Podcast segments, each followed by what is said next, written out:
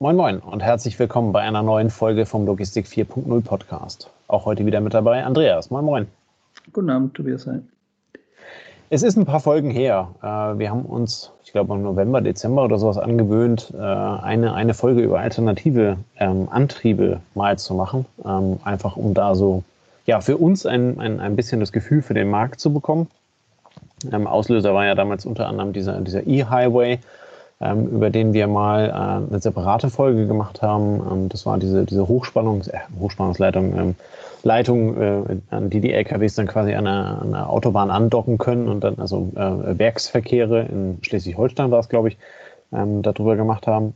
Und äh, ja, wir wollen heute diese alternativen Antriebe-Serie oder wie man das auch in, am Ende äh, nennen möchte, beenden mit dem äh, Thema des, ja, der Biokraftstoffe und des synthetischen Diesel. Ähm, du hast dazu wieder ein bisschen ähm, was, was ausgearbeitet. Ähm, jetzt ging es in den, oder äh, andersrum, was, was ist der große Unterschied deiner Meinung nach zwischen, äh, zwischen dem heutigen Thema und den äh, bisherigen Themen? Also die letzten Themen, E-Highway, E-Lkw, Wasserstoff-Lkw, waren immer relativ gut abgegrenzt, äh, sagen wir vom Begriff her verständlich. Und heute nähern wir uns einem vielfältigen Mischthema, also im wahrsten Sinne des Wortes, weil da werden auch teilweise Kraftstoffe gemischt. Und ähm, ja, wir versuchen es einfach mal, uns da so ein bisschen durchzuhangeln. Ähm, wer, wer am Ende verwirrt ist, der hat einen guten Eindruck, wie es da am Markt gerade aussieht und was passiert. Es ist nämlich vielfältig und es gibt verschiedene Möglichkeiten und dann muss sich halt wieder jeder selbst für seine Herausforderung die Gedanken machen, was passt, was passt nicht. Ähm, wir fangen vielleicht am einfachsten mal mit dem an, was heute schon existiert. Also es geht heute nicht um so ganz disruptive Geschichten, die komplett neue Systeme erfordern, ähm, sondern wir starten mal beim klassischen Diesel beziehungsweise der Beimischung von Biodiesel, ähm, die jetzt schon seit mehreren Jahren an den Tankstellen verkauft wird. Vor ein paar Jahren hat man das dann noch mitbekommen. Da gab es eine Diskussion, wie viel ist denn da okay für den Motor, der nicht darauf eingestellt ist und so weiter und so fort. Ähm, aber das ist, also, das ist ein fester Bestandteil, dass dem Diesel praktisch Biodiesel beigemischt wird. Und das ist auch ein Weg, den die EU weitergehen will. Und da beschäftigen sie sich auch gerade damit, ähm, wie der CO2-Fußabdruck, das war ja der große Anreiz, warum wir uns überhaupt mit dem Thema beschäftigen, ähm, reduziert werden kann. Und die EU möchte da neue Vorgaben machen, die bis Juni fertig sein müssen. Also da wird demnächst irgendwas kommen. Wie sieht es da heute aus mit dem Biodiesel? Oder was ist Biodiesel überhaupt? Also es ist eine Mischung ähm, von Fettsäuren mit Methanol oder man kann auch sagen Öl und Alkohol. Also Pommes und Bier oder Pommes und Schnaps. Ähm, und dieser Biodiesel besteht zu 10 Prozent aus den Ölen und zu 90 Prozent aus einfachstem Alkohol, Methanol.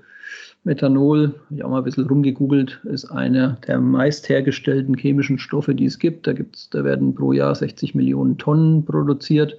Also es ist in der Massenproduktion und da sind wir so ein bisschen im Kontrast zu dem Wasserstoffthema vom letzten Mal, was ja sehr homöopathisch anzufinden ist und noch hochspeziell. Ähm, einfache Alkohole herzustellen, das können wir. Und dann noch 10% irgendwelche Öle beizumischen, das können wir auch. Diese Beimischung wird heute in Deutschland ähm, zu 7% ähm, betrieben. Also wenn, wenn wir Diesel kaufen an der Tankstelle, sieht man manchmal sogar so einen kleinen Hinweis, Achtung, so und so viel ist Biodiesel, ähm, müssten 7% sein.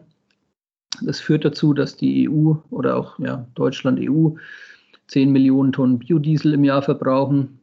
Ähm, hört sich viel an, ist aber am Ende 1% des gesamten Kraftstoffverbrauchs der EU, also eher so homöopathisch kleine Menge. Ja. Das Ziel 2030 ist, das Ganze auf 22 Prozent hochzuschrauben. Und da sieht man, welche Bedeutung das bekommen wird. Ähm, so ein bisschen noch Eigenheiten zum Biodiesel. Ähm, da brauche ich ein Liter, wo ich vom normalen Diesel nur 0,9 brauche. Ähm, kann man sich jetzt wieder die Frage stellen, wenn ich, ich irgendwie einen Liter Diesel verbrauche und ich mische dann 10% Biodiesel bei und dann brauche ich irgendwie 10% mehr. Sehr komisch. Aber gut, ähm, so tief geht jetzt unsere, Analyse nicht. Ähm, der Biodiesel wird einfach etwas mehr verbraucht. Ähm, aber wenn durch Zufall einer zuhört, äh, der uns das erklären kann, weil ich bin jetzt auch gerade über die, über die Frage gestolpert, wieso du, ja. du sie gestellt hast. Ja. Ähm, wenn uns jemand zuhört, ähm, der das beantworten kann, äh, dann äh, schreibt es gerne unten in die Kommentare oder äh, schickt einen Link dazu oder sowas.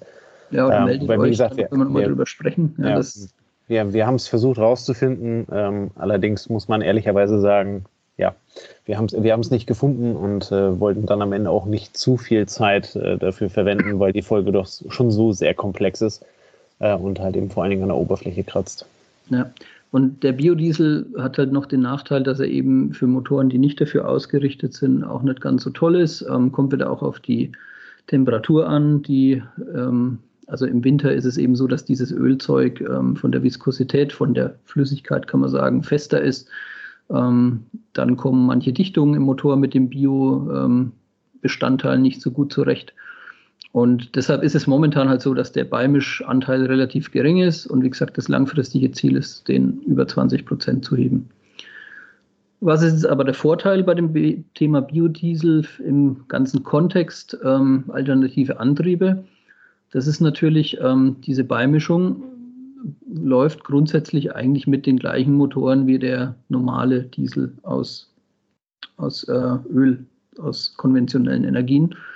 Ähm, das heißt, alle Nachteile, die wir in den letzten Folgen genannt haben zum Thema neue Infrastruktur, finde ich denn in der Türkei eine Werkstatt, die das repariert, ähm, neue technische Pipelines, neue Transportwege, um diese Energien von A nach B zu bringen, Wasserstoff, Tank, Speicherung. Ähm, Reparaturthematiken, wenn, wenn nochmal irgendwie was ähm, sonst kaputt ist. Das ist hier alles ja in den bestehenden Strukturen schon abgedeckt. Ja. Dann, ähm, ja. ja. Äh, das ist ja, also jetzt haben wir oben eingangs die Frage, oder beziehungsweise das, was du gesagt hast, mit diesen 7% dabei. Ähm, jetzt wieder nicht böse klingen, ich weiß es nicht besser, aber 7% äh, im normalen Diesel mit dabei heißt also, der normale Diesel hält 7% länger. Ähm, wenn man das also auf 22 Prozent äh, hochgeht, dann würden halt eben quasi die natürlichen Ressourcen da 22 pro länger halten. Ähm, hat der Biodiesel denn so einen Impact auf die Umwelt? Also ist der so viel umweltfreundlicher? Ja, das kommt jetzt wieder drauf an. Sehr gute Antwort. ja, das, das ist ja auch die Eigenheit dieser Folge. Ne? Also das ist so, es geht ja eigentlich um umweltfreundlich, aber in, in den Themen ist es eben nicht schwarz oder weiß. Ja. Also wenn, wenn dieser verbrauchte Biodiesel nachhaltig produziert wird, dann ist er umweltfreundlich. Wenn dafür Umwel äh, Urwaldflächen gerodet werden und irgendwie ähm, Palmölplantagen äh, angepflanzt werden, dann äh, kann man natürlich wieder darüber streiten, war das jetzt für die Umwelt gut oder war es irgendwie ein Bärendienst an der Umwelt? Und da habe ich noch so ein bisschen gefunden, also in der EU wird der größte Teil des Biodiesels aus Raps gewonnen. Ähm, ja, sieht man auch häufig dann die gelben Felder. Und ähm, in den USA ist es Soja. Da kann man schon dann, also kann man auch bei den gelben Feldern in Deutschland dann diskutieren. Das sind diese Monokulturen, wenn sie konventionell mit Spritzen und so weiter angebaut werden, umweltfreundlich? Fragezeichen. Ja. Ähm, aber es kommt auch bis zu 20 Prozent Palmöl eben in diesen Biodiesel rein, was dann ja schon wieder etwas noch stärker umstritten ist. Ähm, aber es kommen auch teilweise sagen wir, Sachen rein, die Abfälle sind, wie Hühnerfette oder, keine Ahnung, irgendwo habe ich auch gelesen, auch Fette von Alligatoren, die halt gezüchtet okay. werden, damit du hübsche Taschen draus machst. Ähm, auch das kommt in den Biodiesel. Also alles, was Fett ist, kann da rein. Ähm, Wobei so richtig nachhaltig ist das ja auch nicht, wenn du dann äh, die Reste, Reste von Tieren hochzüchtest, um die Fette und, und Taschen nee, daraus zu machen. Ja, das, das macht keiner. Also es züchtet keine Alligatoren, damit dann aus den Fetten ähm, Biodiesel wird, sondern wenn, dann züchtest du die Alligatoren für. Äh, also verwertest dann nur die Abfälle anders. Nur die Abfälle, genau. Und bei den Hühnersachen ist es auch so, was du als Fleisch und irgendwie hochwertig verkaufen kannst, das kannst du so machen. Und wenn irgendwas überbleibt ähm, aus den Innereien oder so, dann kannst du daraus halt wieder Biodiesel gewinnen. Okay. Ähm, wobei dieses ganze Thema Raps, Soja, Palmöl bringt ja ein neues ethisches Dilemma mit sich, nämlich tritt unsere Energie, tritt unser Energieverbrauch, sage ich mal, in der europäischen, in der westlichen Welt dann in Konkurrenz zu Lebensmitteln, ähm, die ja vielleicht dazu führen könnten, dass andere Leute einfach satt werden. Und ähm, ich meine, das Thema ist immer da. Du kannst sagen, ich verwende Ressourcen für A oder B. Warum brauche ich einen goldenen Porsche, wenn in Afrika Kinder sterben? Ja, ähm, aber das ist hier natürlich auch mit drin und das berücksichtigt die EU dann schon. Das heißt, sie versucht ähm, über die nächsten Jahre den Anteil von Biokraftstoffen aus Lebensmitteln zu verringern und dafür Biokraftstoffe aus Abfällen in Klammern Stroh, Gülle ähm, eben zu stärken. Und ähm, das hört sich jetzt erstmal sehr abstrakt an, aber wenn man dann, ähm, ja, wenn man jetzt sieht, wie zum Beispiel halt auch Biogasanlagen dafür genutzt werden, um Energie zu erzeugen, dann ist das so die gleiche Richtung. Na, die Gülle ist einfach da aus der, aus der Fleischproduktion, das Stroh ist da, weil der Weizen angebaut wird und es wächst halt bisher noch kein Weizen ohne Stroh. Und dann kann ich das auch wieder nutzen, um daraus vielleicht auch wieder Kraftstoffe herzustellen. Ja. So, jetzt haben wir so ein bisschen was gehört zum Thema Diesel und flüssig. Ähm, da gibt es auch nochmal so eine, ja, so eine etwas kleinere Sparte, das ist das Thema Bioethanol. Bioethanol ähm, wird aus Zuckerrüben gewonnen oder aus Rohrzucker. Und das ist auch wieder Ethanol. Ähm, also Zuckerrüben oder Rohrzucker wird vergoren zu Ethanol. Also sind wir auch wieder in der Alkoholherstellung, kann man sagen. Also Zuckerrohrschnaps lässt grüßen. Und ähm, da gibt es ja auch Firmen, die sich damit beschäftigen, jetzt an der Börse auch teilweise gehypt, äh, Crop Energy, Re-Energy in Amerika. Ähm, also die versuchen im Endeffekt auch aus nachwachsenden Zuckerprodukten dann wieder Ethanol oder mal, Alkohol zu gewinnen, der dann wieder in den Motor verfeuert werden kann. So, jetzt gehen wir weiter Richtung Gas. Ähm, Gibt es das Thema Biomethan. Ähm, das ist in Erdgasfahrzeugen einsetzbar. Und wenn es ums Thema Gas geht, dann habe ich drei, drei verschiedene Arten gefunden, die jetzt auch nichts Neues sind. Da ne, liest man mittlerweile in jeder DVZ, dass es irgendwie LNG, CNG, LPG gibt. LPG ist Autogas. Ähm, da gibt es 6800 Tankstellen. Ähm, das Gas ist für PKWs geeignet, für LKWs weniger, weil die Energiedichte relativ gering ist. Und es handelt sich dabei auch nicht um einen, sagen wir mal, einen alternativen Antrieb groß, sondern es ist ein Nebenprodukt aus der Erdölverarbeitung, dieses LPG. Also nichts irgendwie nachhaltig Nachwachsendes. Dann gibt es CNG, Compressed Natural Gas, ähm, Erdgas, ganz simpel. Ähm, ja, Erdgas, wie der Name schon sagt, kommt aus dem Boden, ähm, auch nicht nachwachsend in dem Sinn, aber hat trotzdem eine bessere Umweltbilanz als der Diesel. Und dann ist es aber so, da passt auch nicht so viel Energie in den Tank. Ähm, und dann gibt es noch das Liquefied Natural Gas, Flüssiggas, ähm, wird runtergekühlt auf 163 Grad minus. Und das ist jetzt wieder spannend für den Nutzfahrzeugbereich, weil da passt dann so viel in einen Tank, also von dem LKW, dass der seine 750, 800 Kilometer schafft. Und ähm, da sind wir dann im Endeffekt äh, in dem Bereich, was jetzt spannend wird, weil es eben verwendbar ist in einem Fernverkehrs-LKW. Ja. Und das hat auch die EU erkannt und hat diese LNG-LKWs von der Maut befreit bis Ende 2023, was ja, das haben wir, glaube ich, bei einer der letzten Folgen beim E-LKW auch schon gehabt. Das kann ja durchaus ein Faktor sein, der für einen Spediteur interessant ist. Ähm, dieses, dieses LNG hat die gleiche Leistung wie der Diesel, hat aber 20 Prozent weniger CO2-Ausstoß. Jetzt erinnern wir uns, ja, wir wollen ja irgendwie 2050 auf 0% CO2. Ja. Jetzt hätten wir hier was, was schon mal 20% günstiger ist und wir wollen ja 2030 haben wir irgendwelche Zwischenziele. Ähm, also es ist der richtige Weg, aber es ist halt irgendwie so eine Zwischenlösung, aber vermutlich ähm, eine gute Zwischenlösung, weil dafür die Infrastruktur ja schon besteht. Ähm, Jetzt gibt es zwar nicht so viele LNG-Tankstellen, das sind momentan 27 und irgendwann demnächst 44. Aber wenn man das in der Gegend hat, ähm, dann hat man zumindest einen Treibstoff, der den LKW mal 700 Kilometer weit bringt. Wenn wir uns erinnern an den E-LKW, der war halt nach 240 Kilometer platt oder nach 200. Und wenn es ein bisschen kälter ist, kann es nochmal deutlich weniger werden. Und hier ist aber schon erkennbar, dass das durchaus pragmatisch äh, mehr, mehr Erfolg in der Praxis haben wird. Ähm, was ist dazu noch zu sagen? Also da habe ich jetzt ein bisschen so bei Volvo geguckt. Die sind da anscheinend relativ weit vorne. Die bieten diese Trucks an, ähm, die für Logistikunternehmen heute schon einsetzbar sind, wenn man entsprechend eine Tankmöglichkeit hat oder die auf seinen Strecken berücksichtigen kann. Muss natürlich wieder jeder für sich selber entscheiden. Habe ich feste Linien, wo der LKW immer die gleichen Strecken fährt? Sitze ich eventuell als Spedition relativ nah an so einer LNG-Tankstelle oder ja, bin ich da vielleicht sogar irgendwo involviert in der, in der dass die da entsteht.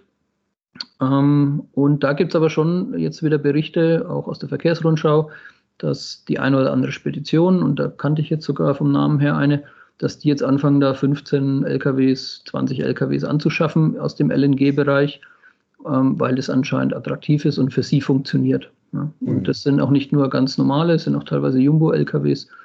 Also das ähm, scheint schon stärker in der Praxis angekommen zu sein als noch der sagen wir, die zwei Wasserstoff-LKWs, die die Schweizer Post besorgt hat, oder die paar E-LKWs, die irgendwo in so einem halben Betriebsverkehr unterwegs sind. Ja. Der, das ist für einen LKW-Hersteller eigentlich eine spannende Technologie, weil sie auf der Dieseltechnologie basiert. Ähm, der LKW braucht auch weiterhin etwas Diesel, um dieses Gas-Diesel-Gemisch dann irgendwie zu entzünden, aber hat am Ende eine bessere Umweltbilanz als der Diesel. Tankstellen habe ich schon gesagt. Ähm, Jo. Das LNG, habe ich ja oben, also Liquefied Natural Gas, heißt erstmal, das Gas ist aus dem Boden und ist konventionell nicht nachwachsend. Jetzt gibt es da aber auch Bemühungen, dass es Bio-LNG gibt oder dann synthetisch, okay. synthetische Gase hergestellt werden. Und das ist sozusagen ähm, die nächste Stufe, aber da habe ich jetzt noch nichts in der Praxis gefunden. Also eine Bio-LNG-Tankstelle habe ich mal geguckt, aber ich glaube, ich habe ein oder zwei Artikel gefunden, dass es da in Europa was gibt aber noch nichts im größeren Stil. Ne? Das wäre dann natürlich so, wenn dieses Gas, Liquefied ähm, Gas, wenn dieses verflüssigte Gas ähm, aus einer Biogasanlage kommt oder ähm, aus ja, Power to Gas, also da wird Strom in Gas umgewandelt, synthetisches Gas erzeugt aus Wind- und Sonnenenergie, ähm, dann, dann wäre das nachhaltig. Aber das sind eher noch, würde ich sagen, Theoriekonstrukte. Wenn jemand seinen Fernverkehr danach planen will, wird er wahrscheinlich nicht so viel Ware transportieren können, weil es einfach noch zu wenig Angebote dafür gibt. Naja, es ist halt eben ähm, genauso wie bei allen anderen, bei dem E-LKW äh, ja letzten Endes auch oder bei dem E-Highway. Ne? Also wenn, ja. du, wenn du eine perfekte Verbindung hast, äh, keine Ahnung, du lädst in Hamburg und, und musst nach München und du hast in Hamburg äh, neben der Ladestelle eine Tankstelle und in München auch, ähm, dann kann die Anschaffung ja durchaus attraktiv sein. Ähm, vor allen Dingen, wenn die EU das also noch durch die Mautbefreiung fördert oder durch was auch immer. Ja. Ähm, es beschäftigen sich auch wieder große Firmen mit, mit wie zum Beispiel Siemens. Ja. Ne? Also das zeigt ja schon, dass die erkannt haben, da ist ein Markt, der demnächst ähm, Kohle hergibt. Und ja. die beschäftigen sich dann auch damit, eben ähm, aus Strom E-Fuel zu machen, also irgendwo künstlichen, künstlichen Diesel oder ähm, eben das Gas hier herzustellen, um dann eben zu sagen, jetzt sind wir 100% CO2-neutral weil dieser Kraftstoff entstand durch Umwandlung aus Sonne oder Windkraft. Ja. Dass bei dieser Umwandlung nochmal Energie verloren geht, wird wahrscheinlich auch äh, jeder wieder ähm, vermuten können.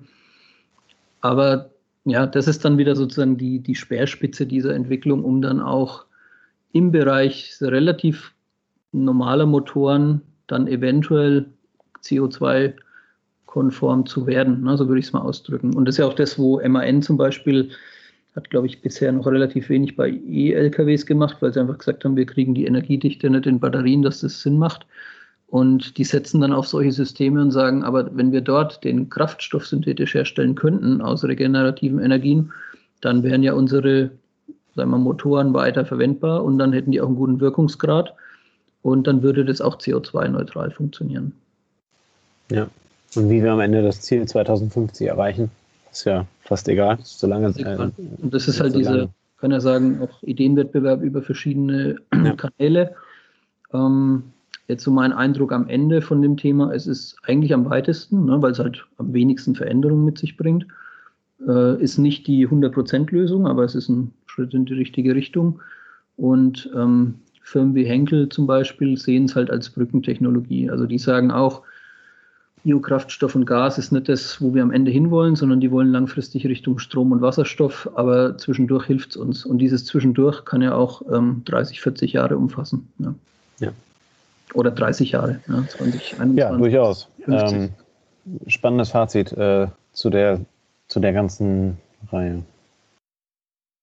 Ja, es zeigt halt, dass wir, also wir, am Anfang haben wir mal gesagt, 29 äh, Jahre sind jetzt nicht so viel und wenn man sich dann so ein bisschen reinliest und auch guckt, wie, wie wenig Infrastruktur heute da besteht, dann ist da schon noch viel, da muss schon noch viel passieren.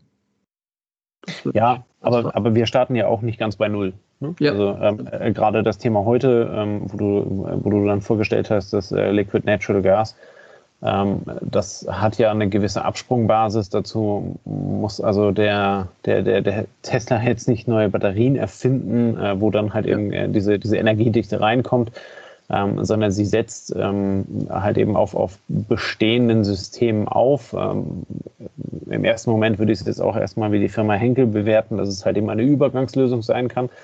Ähm, aber wer weiß, also ähm, vielleicht ist die Übergangslösung ähm, jetzt scheinbar eine Übergangslösung, aber wird halt eben im, im, Rahmen des technischen Fortschritts dann also noch so verfeinert, dass sie vielleicht dann also auch die von dir genannten 30, 40, 50 Jahre halten kann. Ähm, aber halt eben vor allen Dingen das Thema Nachhaltigkeit nach vorne bringt äh, und den CO, äh, CO2-Ausstoß da entsprechend ähm, mindert. Ich glaube halt eben ganz am Ende ist es irgendwo ja ein, ein es, es sind viele interessante Techniken da, es sind sehr viele unterschiedliche Anbieter da, die teilweise auch überhaupt nicht miteinander konkurrieren. Ne? Ähm, und äh, ja, es wird halt eben sehr spannend sein, ähm, was sich da in den nächsten Jahren ähm, durchsetzt. Ob wir in 30 Jahren da nochmal eine Folge als Review dazu machen, einen Podcast, weiß ich nicht.